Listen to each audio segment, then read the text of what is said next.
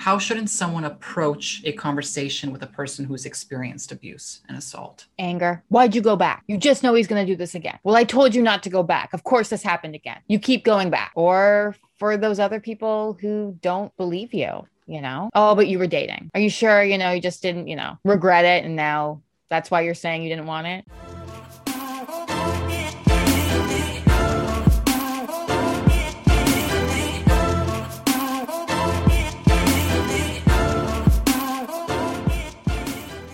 And we're live. Hello to all our listeners and followers out there. Welcome back to yet again another episode of Sex in the Six. As always, and you know it, I'm with my beloved best friend and gorgeous co host and talented actress, Lee. Hey. And I'm Vatan. And we have something super special planned for you, our audience. We have a guest again. I want you all to meet Tori. She's an actress and a model with a Bachelor of Fine Arts degree from Ryerson University. And she's now an HR talent acquisition assistant at Halton Region, aiding in the mass hires of immunizers for the distribution of the COVID 19 vaccine. Tori's very goofy, an accidental menace, as she would say, a quirky astrology dependent girl who has one thing in common with too many others. She's survived an abusive relationship. Now, we are excited to have her here today. And for sure, we know you would all like to get to know her more intimately. So I would like you all to give a warm welcome to Tori. Welcome, Tori. Welcome to our show. How are you? I'm great. Thank you, Vatan. How are you? I'm great. Thank great. you. Oh, it's so good to see your face. It's been so long. No, it's been since before COVID. That's when you know it's been a long time. Yeah, we were just saying this the other day that like the last time I saw you was when I met Dylan, or no, when Dylan and I like started seeing each other pretty much. When I met Dylan. when you met Dylan. That's true. It was the three of us, and you both wanted him, and uh, we were just both and I- swooning over him. Just Yeah. ugh. And I was like, "Back off, bitches. He's mine." Pretty much. Pretty much. Yeah, that was great. So yeah, Vatan, what are we talking about with Tori today? That's what I want to know. I, I know that we're going to be dipping our feet into some pretty deep waters with a very heavy subject in terms of how to survive an abusive relationship. We usually like to kick things off nice and simple, just to ease the guests' uh, mentality. Are you single, Tori? No, unfortunately, I'm not. Thank God You- for that. You are our first. You are our first guest who is actually been taken, and that's very refreshing for our channel. Tell us, tell us about your man. My man's, his name is Jason Potter, Mm, was born before the Harry Potter releases came out. okay, good. even before then, his mother is a big fan of Harrison Ford, so she wanted to name him Harrison, but didn't. So he avoided the nickname of Harry Potter as he grew up. I think. I met Jason through friends during this past November. We were at a socially distant birthday party, and I was so angry because I've known these friends for at least two years and they did not introduce me to Jason at all. They totally forgot about him. When we were there at the birthday party, when I first saw him, I was like, oh my God, like, who is this person? Even though I can only see like half of his face, I was like, he's so cute. So I went to my friend and I was like, who is this person? She's like, oh yeah, that's Jason. I was like, okay. And why haven't you introduced me earlier? I don't know. We just kind of really hit it off. Like I told his friends, I was like, hey, tell him that, you know, I think he's cute. And they didn't. But so I eventually had to like get into myself and do the work. But I don't know. A week later, we just started dating. It kind of just pure luck, I guess, just meeting someone that you click with. I love it. During a pandemic too, I feel like it's pretty hard to meet people that you don't know because everybody's Yeah. circles are so limited, right? Yes. And I was doing the whole online dating thing with just talking to people and not meeting up because, you know, I was too afraid. But I guess, you know, if it's a friend of a friend, I just assume that they don't have COVID and everything's going to be okay anyway. yes, this is definitely a, a fact that I feel like most of us do. yeah. So Tori, let's we're gonna we're gonna get down into the the nitty gritty of this topic today. This topic was chosen by you. So, as we've said before to all of our guests, if there's anything you don't want to answer, just feel free to let us know. But first of all, we want to know your experience with this topic about surviving an abusive relationship. Can you tell us what you feel comfortable sharing with the listeners? Well, it wasn't easy, and it takes a real lot of self forgiveness to really get over and get through things. For me, the reason why I, I kept quiet about everything that happened in my relationship for so long is because I was embarrassed. You know, mm. I put a lot of it on myself because, you know, you think back to when you're a little girl and you're having those conversations with your mom and your dad about how a boy should treat you and all this stuff. And then you you think back to where you are now and it's kind of like I, I know all this stuff that's happening isn't right, but I don't know why I'm not, you know, walking away. And then I came down to the fact that I didn't want anyone to know that I was putting up with all this shit. It's embarrassing. Mm-hmm. And, you know, it gets rid of your self-confidence. It makes you feel isolated. And unfortunately, the time that I was in this relationship, I was also, you know, not the most popular person in the world. So it was also kind of hard to leave. But, you know, it's the main danger I find in it is just, you know, how silent you can be and how silent a victim can be and even though there aren't actual real physical barriers in the way from you speaking out, your mentality tells you that there is and it shuts you down. And that's how people stay for so long. I was in it for like almost two years. And it literally took him having to go out to another province for me to get that enough, you know, enough space to really like look back and think, whoa, what the fuck am I doing? Yeah. Wow. It's really interesting you say that because I feel like it's a perspective that's not, it's not, I mean, I don't think it's common knowledge. I feel like yeah, you do hear those people a lot of the times like, why didn't you just say something? And and I well, nobody knows what it's like to actually be in that situation. So yeah, wow. I'm interested to know. I mean, I can't really relate to your experience at all. The only thing that I can relate to is that I have a mom who's experienced a very abusive partnership with her ex husband. And it took her years, years to confront the fact that she's being assaulted and that she's experiencing abuse. And I want to know from you, other than the embarrassment, other than the feeling of being isolated, what specifically goes through the mind of someone who's been assaulted? For instance, why does it take so long for someone to come to terms with being assaulted and then finally saying, hey, listen, I'm worthy enough to seek help and worthy enough to be helped? I think a lot of it came from my upbringing because I was one of the people, just like you, you know, you and Lee, who came into theater school and they were virgins.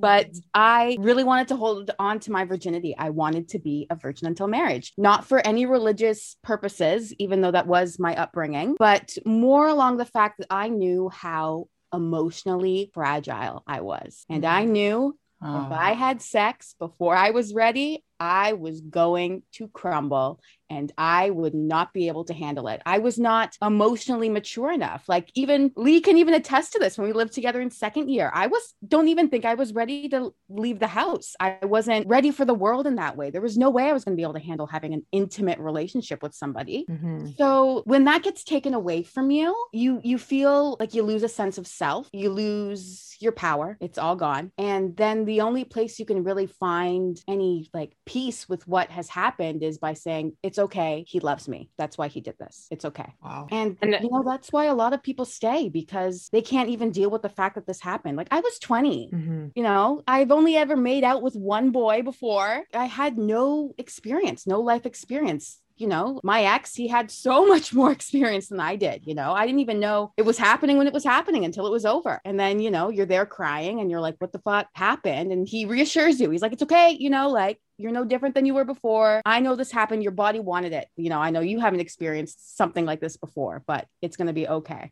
I have a quick question, like a mid question. What finally inspired you to get help? So, I had a history of depression and anxiety. So, even before getting into this relationship i was already kind of seeing therapists here and there but it was really hard i was i was having trouble finding someone that i felt comfortable connecting to and opening up to but i found this Toronto therapist through a, my sister's friends who kind of specialized in relationships and abuse. But little did I know that my sister recommended me this therapist, kind of knowing what was going on. And I was just like, okay, yeah, cheap therapist. I'll go talk to her because I had no idea I was in an abusive relationship. I was like, okay, this is normal. So mm. it wasn't until, mm. I don't know, a year after seeing my therapist. So every time I would see my therapist, she noticed this pattern saying, you know, you only ever come and see me when, you know, you're in a fight with your boyfriend. And I was like, well, yeah, that's, you know, that's when it, my life turns upside down. That's when I'm like in chaos. That's when I need help. Of course, I'm going to come and see you then.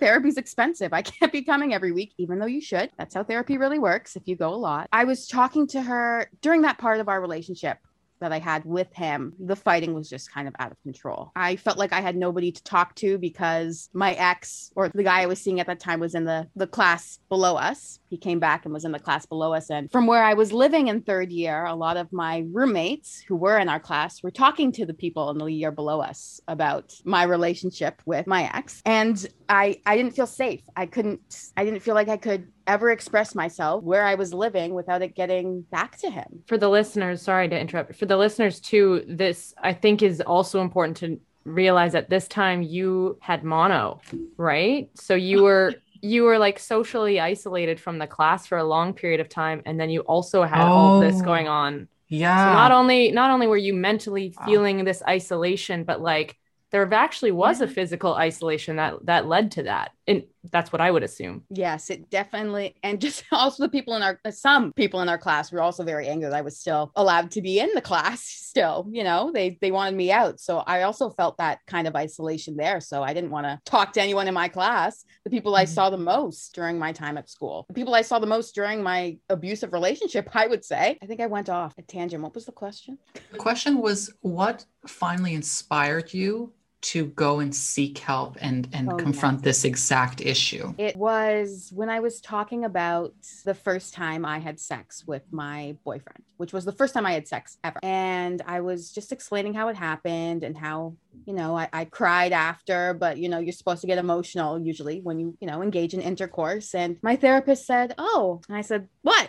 like, why did you say it like that? And she said, You know, I just I find it really weird that he wouldn't have had a conversation with you before any of that happened, you know he wouldn't have asked you just because, you know, he knew your morals on virginity, right? So, and that's my head. I was like, oh, oh. Wow. Wow. But you didn't even like realize I didn't until even take it in. Wow. So it was through a conversation with your therapist that in fact you gained awareness and became present of the whole situation and yeah. wow. And you know, from where I'm standing, not to say that any of us were mature at that age, but I I always thought your relationship with him, at least when you were in when we were in second year, was very strange because they he would come up. Uh, he he actually lived in our building too. He would come up and come to our apartment, and you guys would just squirrel away to your room. Like there was never like a hey, let's all hang out on the couch. Like let's you know let's do some stuff together. It was just like immediately like and like doors were closed. So I'm like, what is yeah. like happening in there? Like what? Why are they always in there? Like he didn't want to hang out with. Well, I won't say that, but he he definitely valued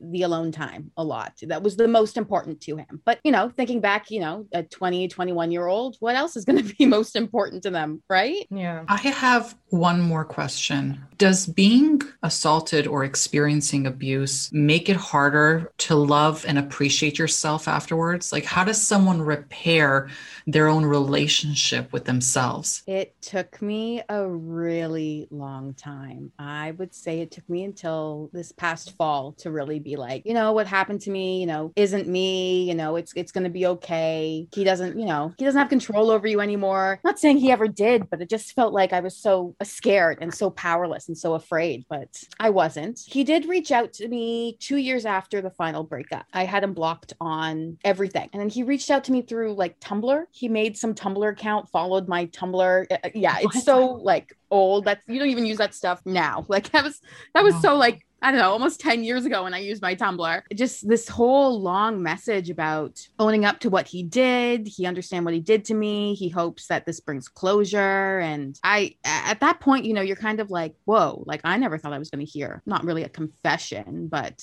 an apology. So I, I kind of took that as like, okay, yeah, he knows he's wrong. He knows he's wrong. I'm going to reach out and, you know, maybe reaching out and having him apologize is going to make me feel better. So, you know, I tried, had a few conversations, but you know, it, it goes right back into that old pattern just of, you know, I'm not available to go and hang out. And he's very angry and he doesn't take no for an answer. And having been out of that for two years, I, I can I can just look back and say that through that time away from him, the space away from him, and through surrounding myself with people that knew my story because I was, I don't know, I knew them longer and I was comfortable with them and I told them what happened. Just being around constant reminders that I am now okay, I am now safe, I don't need to forgive to move on. Mm-hmm. And, you know, so then I I removed him again off of everything in November. And he tried to reach out to me again. I don't know, was it last month, a couple weeks ago? He sent me a follow request. And I just you know, it's been so long since we've talked. I'm like, I don't know why you need That's, to reach out. And it's weird after yeah. a certain point. Huh. Okay, I have a question for you. What would you say are some misconceptions that the general public might have about assault or abusive relationships? I hate when people ask, why you stay? Or when people say, I would have never put up with that. I would have never stayed. I don't know how someone could stay and put up with all of that shit. Like I, I you know, I said the same thing too. It, it's so easy to judge and give advice on a relationship that you haven't experienced yet. If you haven't experienced an abusive relationship or a sexually abusive relationship, you're not going to understand the needs that come with surviving that experience. And it's different for everyone. What everyone needs to do to cope is different. If that's staying, then that's staying, you know, until you're strong enough to leave. Mm-hmm. If that's pressing charges, that's pressing charges you know it's a whole other ball game it's personal. You know you can't you can't talk to something you haven't experienced. You don't know the answer unless you've been through it. That's true. Yeah. I mean it's it's it's difficult right? Because like you talk to people and they give you their opinion on something and it's like some things are so far away from the norm that like your opinion just is not going to be well rounded or educated enough. Like you don't like you said you don't know what that's like. So you know but like then there's like asking for relationship advice. Let's say you know i used to give relationship advice to my friends a lot, and I had never been in one. And like, I always was like a little weirded out why people would ask me for relationship advice, knowing that I'd never been in one. But they seemed to like it, and mm-hmm. I think it was I think it was good advice. But this is like a completely different ball game, and I think yeah, you make a good point that a lot of the misconceptions come around the whole idea with why they stay. Yeah. Well, it's it's true. Even you know, whenever you're looking outside on a on somebody else's relationship, you are going to have the right answer. You know, mm-hmm. this person's treating you like this, this person's treating you like this because you're not emotionally invested, emotionally connected. You're going to have the right answer, but it's not easy to do. You know, yeah. like, you know, even me, but I didn't have my first serious relationship until like, I don't know, I was 18. So when all my friends in high school were going through breakups, I'd be like, just get over it. He's a dick, you know, blah, blah, blah. Why are you still talking to him? Why are you still looking up his stuff on social media? Why are you driving by his house? Like all these things that I do now, you know? And it's just now I understand, but you can't talk to what you haven't experienced. You can say what you should do, of course. Break up with him, you know? well, it's funny, right? Like, you, yeah, like you said, like we have this sort of clear vision when you're not uh, emotionally involved but when you are emotionally involved, you might still have that clear vision, but there's like mental blocks, blocks, and like like a, like like a psychosis or a way of thinking that's stopping you from doing what you know you should probably do. You know. Yeah. I I use the relationship to help deal with what had happened to me. So it's so interesting. I mean, like the general sense that I'm getting from it, it's like check your assumptions you know, you cannot assume that you know what another person's going through if you have not gone through it. You need to check yourself, you know, before, you know, you wreck yourself because you need to know how do I know what I know about sexual assault or about abuse or about that, especially if I'm entering a conversation with someone who has experienced that. I am really interested to know, I mean, congratulations for being in in a relationship, Tori. I, I want to know in a healthy one. In a healthy one. How does someone begin to trust other people again so that they can date without the fear of being assaulted getting in the way? So, for me, a lot of the trial and error came in the relationship I had after my abusive one. And it was the most emotionally confusing relationship of my life. Because after you get out of an abusive relationship, the most hardest relationship to have after that is the one that you have after the abusive relationship. Because you see this pe- this person and they're treating you normally but because you haven't experienced this, you think what they're doing is godlike. You put them on this pedestal saying, Oh my God, they opened the door for me. I am, this is Prince Charming. I am never going to find someone better than this. You know, they ask me for permission before having sex. This is great. Mm-hmm. You know, I feel safe. I feel comfortable. But then you let other things slide. Like, okay, for me to ever see this guy, I have to, you know, crawl through his window and he lives in the basement, you know, but that's okay because, you know, I feel safe in the bedroom. It took a lot of unlearning for me as well, unlearning all of those bad relationship behaviors that I learned in my abusive relationship coming into my relationship after that. Like if there was a miscommunication, I would get so mad because that's what I was used to if something was wrong, I was yelled at. And you have to really unlearn all of those things so you can begin to, to trust again. And it wasn't until after that relationship, after my abusive relationship, that I really learned about my body and I really learned about, you know, my my triggers that happen in the bedroom as well. And there's there's so much more therapy that I have to do that I just haven't done yet because it is expensive. But you know, you you, you have your coping mechanisms. You know, for me, a lot of it would come like when I was sleeping like that's when a lot of my post traumatic episodes would happen. But you know, you would just get, you know, dreams about stuff happening. You get nightmares. Like fear. Yeah. And you, about the experience that you had. And and you just kind of, you know, have to wake up and breathe and say, you know, well, that was so long ago and you're here now and you're okay. Yeah. It's gonna be different for everyone. For me, it was just I am like a sponge. So I will like suck in any energy that's around me. I really had to go and get myself in a space that I could heal. Mm-hmm. Wow. Tori, that was really powerful advice that you just gave us. Thank you for that. Tori, what would you say are, I know you've touched on some of them, but what would you say if there are any long term effects of being assaulted or being in an abusive relationship? I would say your mood is affected drastically. You're always sad or you're always mad. It became, it, it really shifted the way I looked at relationships. Relationships to me became a power struggle because, you know, you're continuing on with this relationship to be able to deal with what has happened to you but you're so fucking mad at what this person did to you. You know, how are you supposed to live with this person that you freaking hate? Yeah. And it comes down to the point where, like, I'm so disgusted with you. I don't even want to do anything with you in the bedroom. But then if you say no, they threaten to leave.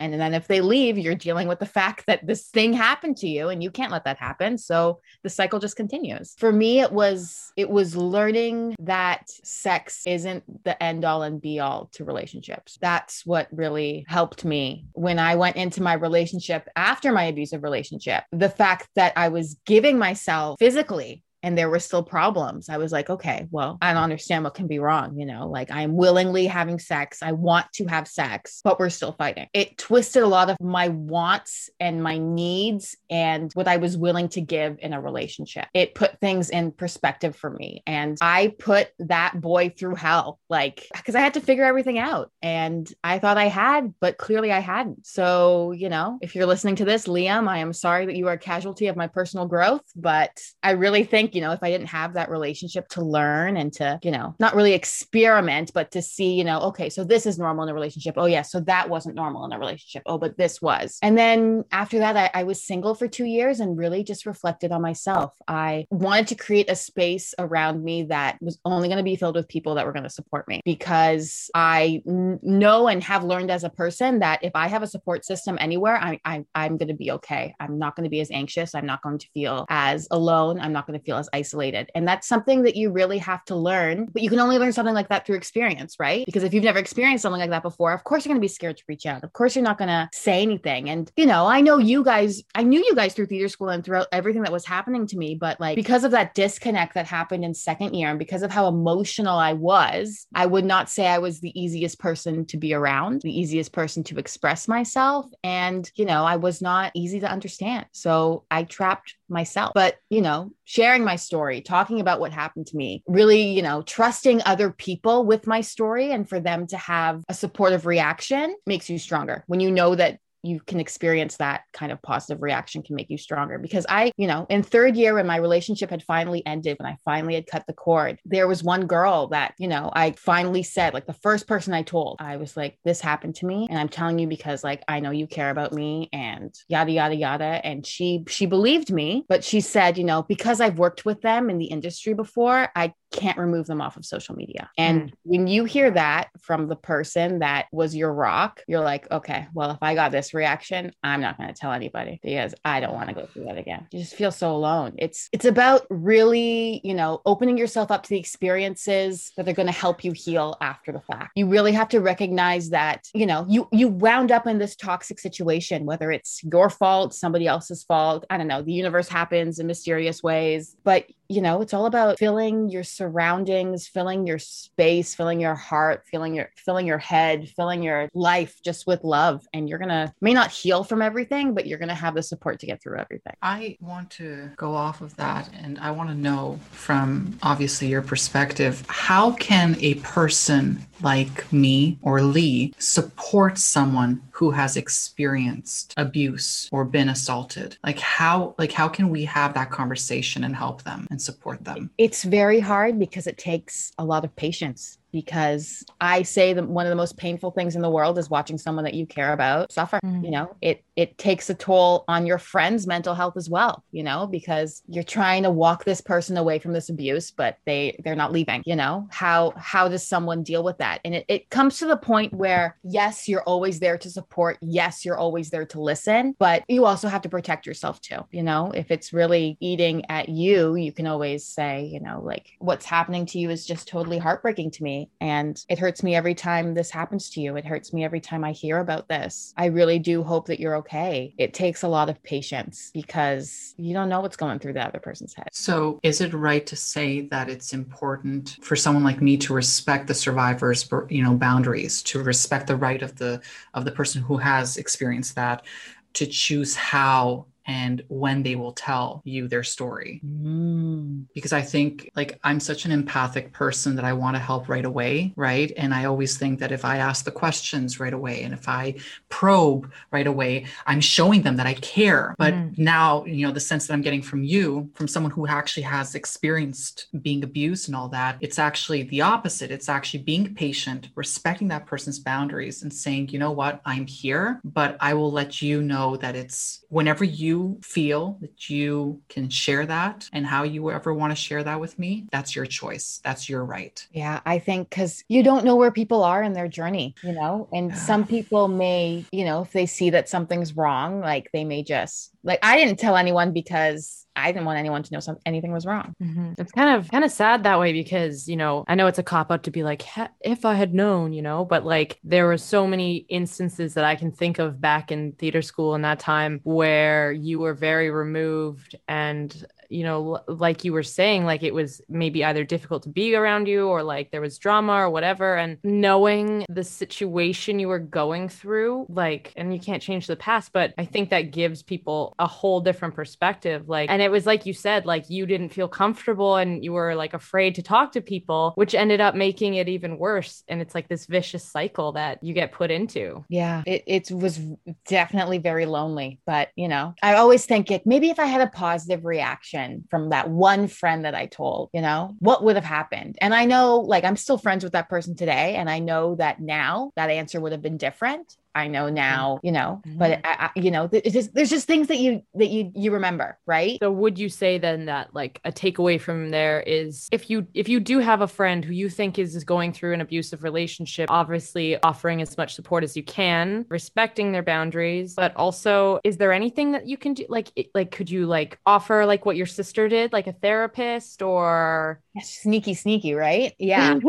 yeah. I, I would offer that too. I would just always still still remain in touch. My friend left a sexually abusive relationship and they were together four years. And her and I would talk a lot about it throughout these years. Um, but we kind of, you know, lost touch because, you know, post secondary happened. I was, su- you know, how busy theater school was. We'd only, you know, send texts here and there. But I would always notice when her Instagram, like all the their pictures together would be removed. So I'd always, you know, if it had been a while, I'd reach out and I'd say, Hey, you know, how's it going? Blah, blah, blah, just checking in. And she would be like, She'd tell me her story and I would listen and she would say, He did this. And I said, You know, so proud that you were able to walk away. And then they'd get back together. So for me, it was just staying there because you know that as long as that person knows that there's somebody else there, they can walk away. Yeah. I just, from my experience, I was like, I felt so alone that I didn't know what else to do. So if I can provide any kind of like, hey, you're not crazy for thinking this way, or hey, what he's doing isn't right, offering that kind of advice instead of saying, you should dump him, you should leave him. I don't know why you keep going back to him.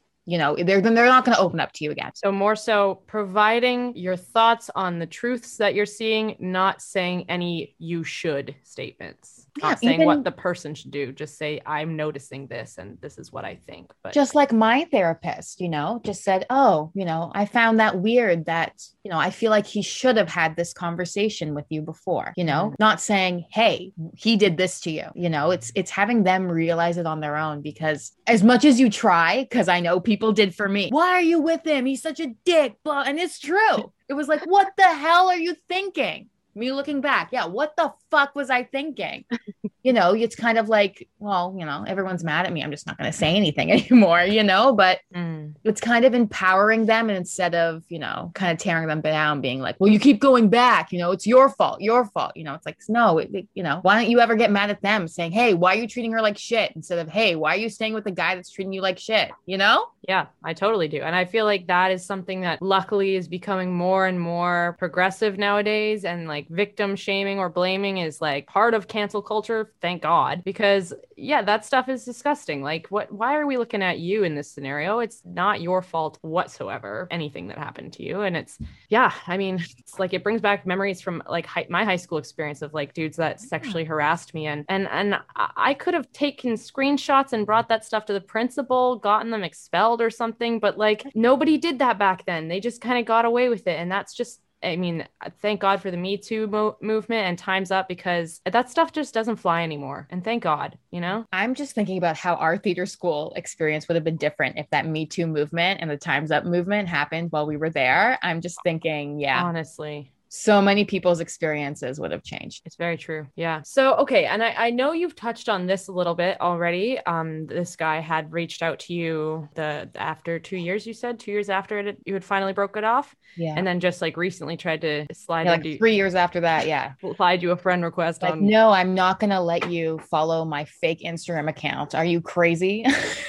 Oh, Why it was your you request Finsta too. Yeah, it wasn't even. But so you you kind of had a conversation with him back then, but I guess more in general, would you ever would there ever be a situation where you would have a sit down conversation with this person or do you think that do you think that other assault survivors should try to sit down? Is it is it beneficial to? Is it not? You know what? I did it and then found out the hard way that it was not beneficial for me. Mhm. You know, except for the fact that I was finally able to say no. You know, I I I, I looked back at a situation because he wanted to repeat that cycle. After you know we we met up and you know we talked, we hung out, we, we talked it all out. It was a very strange meeting because then I ended up having dinner with his family after. Anyways, well, the whole time I was there, I was like, why am I doing this? Why am I? Why have I made this? You know, okay. I'm still trying to please this person. You know, I'm still trying not to make this person mad at me. Mm. So then you know it comes back to a point where you know I I I experienced that and I felt that way. And then a couple months later, when they tried to reach out again, and I just said, no, you know, just seeing the anger. When you know, like it's like I haven't even we haven't even been together in like years. We haven't talked in years, and you're getting mad at me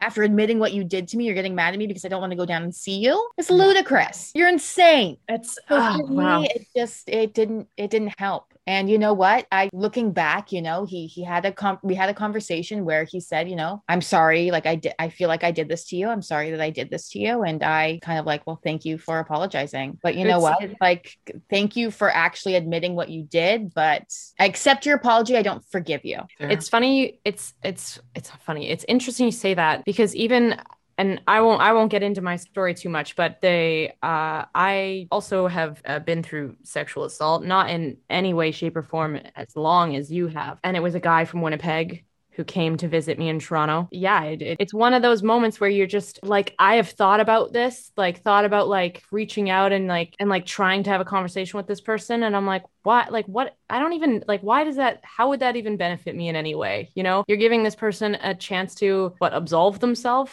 from the guilt. Mm. It's almost like, you know what? No, I would rather you know that I know you sexually assaulted me and I get to hold that in my hand for the rest of my life So when you ever go to try and become something of yourself, I can put it all over the internet, motherfucker. Like, like it's like I I just don't I but that I mean maybe I'm being petty, but that's not my I don't know. I've never seen the value of meeting up with a person and like letting them be like, I'm sorry, you forgive me. It's like, no, like, don't be a fucking shitty person. Like, it's not hard to do, you know? And what I found that I learned from this is that it was just so easy to just get, you know, kick them back out. And it, it's so like uh, how removed I am from that situation is like incredible. Just like the time I took to really just heal and focus on me and find out what I like and find out what I will tolerate and what I won't put up with. Tori, for me, I have one last question. And before I get into it, I'm going to reiterate what you said about how can someone support someone in terms of respecting their boundaries of when that person chooses to share what they want to share. So when they want to share it, what they want to share, how they want to share it, to provide that space for them so that they can share that experience, to have that support system, but then also to allow them to realize what they're experiencing. Now, if we look at the opposite of all that, what shouldn't someone ask another person who is experiencing abuse or an assault? Like how how shouldn't someone approach a conversation with a person who's experienced abuse and assault? Anger. Why'd you go back? You just know he's going to do this again. Well i told you not to go back. Of course this happened again. You keep going back. Or for those other people who don't believe you you know? Oh but you were dating. Are you sure? You know you just didn't you know regret it and now that's why you're saying you didn't want it or the people that like you said earlier don't want to get involved like oh my god i'm so sorry that happened to you but you know what like uh i'm still gonna keep following him on instagram it's like what yeah get involved if you're a friend for someone i mean i'm hoping you would be loyal enough to say wow he sexually assaulted you yeah, I'm gonna unfollow him on everything. That's a piece of shit human being. Like what? Just because you work together in the industry, that really, yeah, that's something you remember. I feel like some questions that come to mind that you shouldn't ask someone is like, what were you wearing? Were you drinking? Oh, um, yeah. Why did you continue to see them happen. after they assaulted you? You know, did it hurt? Why didn't you report it right away? Like things like that, I find don't help at all. Yeah, the whole why didn't you report it? Yeah. You know, because especially for my situation, you know, he was my boyfriend. Yeah, like, Actually, the first time him and I, when he took when he no when he stole my virginity we actually weren't dating. Oh wow. I didn't know that. Yeah but to help deal with it i got into a relationship. It's like oh he liked me so much. That's why. Wow. Ridiculous. It, yeah. So was that like was that you two sort of saying okay let's do this. Did he ask you to be his girlfriend? Did you ask him to be your boyfriend? Like was it like a please can we be together? or i'm or i don't even know what i just did with you sort of thing? How did that go down? I i think it was all leading up to a relationship anyways. I just didn't think it was normal because you know especially how i didn't want to have sex until marriage. For me it, it's like yeah, you know, of course I'm not going to have sex before even being in a relationship. So th- that conversation was already happening. But I think the reason I ended up saying yes is because that happened. Okay, I have one final question for you, Tori. What advice would you give to someone who is currently stuck in an abusive relationship? Oh, that's so hard. I just want to let them know that there are other ways to deal with their pain. There is a way to help manage what has been done to you. There's a way, if you want, you can feel better. And I believe that every human inside of them, that there is something in them that says enough is enough and that you will leave. Like for my cousin in an abusive marriage, and it wasn't until she found the love for her daughter to say, yeah, I'm going to leave because I love my daughter so much. This isn't okay. I would suggest having them just hang out with other people. Start something so simple, just hanging out with other people. Get yourself out of this environment, even if it's just for an hour. Go have coffee with someone, get another perspective, have somebody else in your life talk to you. And you'll you'll kind of be able to notice yeah well this friend treats me this way. If someone can treat me this way you know shouldn't my boyfriend or someone that my girlfriend or my husband or my wife shouldn't they be treating me shouldn't they be treating me better than my friend treats me? That's powerful advice. Yeah. To anyone listening who is maybe in this situation. Like Tori said, you can feel better if you want to. There's a light at the end of the tunnel. And I think it's really important to be patient with yourself because it's a process. Right? Instant a process. forgiveness. Yeah. Hashtag Pippa Donville. yeah. So, Tori, we're going to segue to the game portion of our episode that we do every time. Yes. And this time, however, we're going to go back to a game that we haven't done in a while. It's called Three Green Flags and Three Red Flags. I know that game. well, good. so I don't have to explain it too much. Um, so, from everything that we've learned so far, which has been sincerely incredible and powerful, Tori, like I mean it from the bottom of my heart, like I've learned so much from this Mhm. conversation today. From everything that you've shared and you and, and and all the wisdom and experience that you've compiled and knowledge over the years, what are the three green flags and what are the three red flags on what to do and what not to do in terms of how to specifically cope with being assaulted? Green flags first. Sure. You have to get out what has happened to you, whether it's talking to someone, whether it's listening to music about it to help you get through it, whether it's writing about it. You have to, you can't keep what happened to you to yourself because that's how you're going to get support. You have to talk, you have to speak out because the right people will find you, you know? Another one I would say is after experiencing an abusive relationship, you really have to take time for yourself. That for me, that was where I learned self forgiveness. That was when I learned to depend on no one but myself.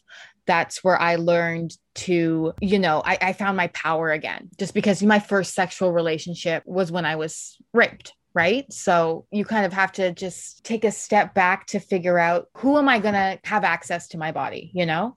Why have I let people that have treated me horribly or who haven't lived up to any of my expectations for myself? Why do I give them so much access to me? Why do I give them a part of my body that can affect me so drastically Mhm. just because of who I am as a person. And the last thing I would recommend is take your time with every new person you meet after if Mm. you want to, if you're looking into getting sexual with them.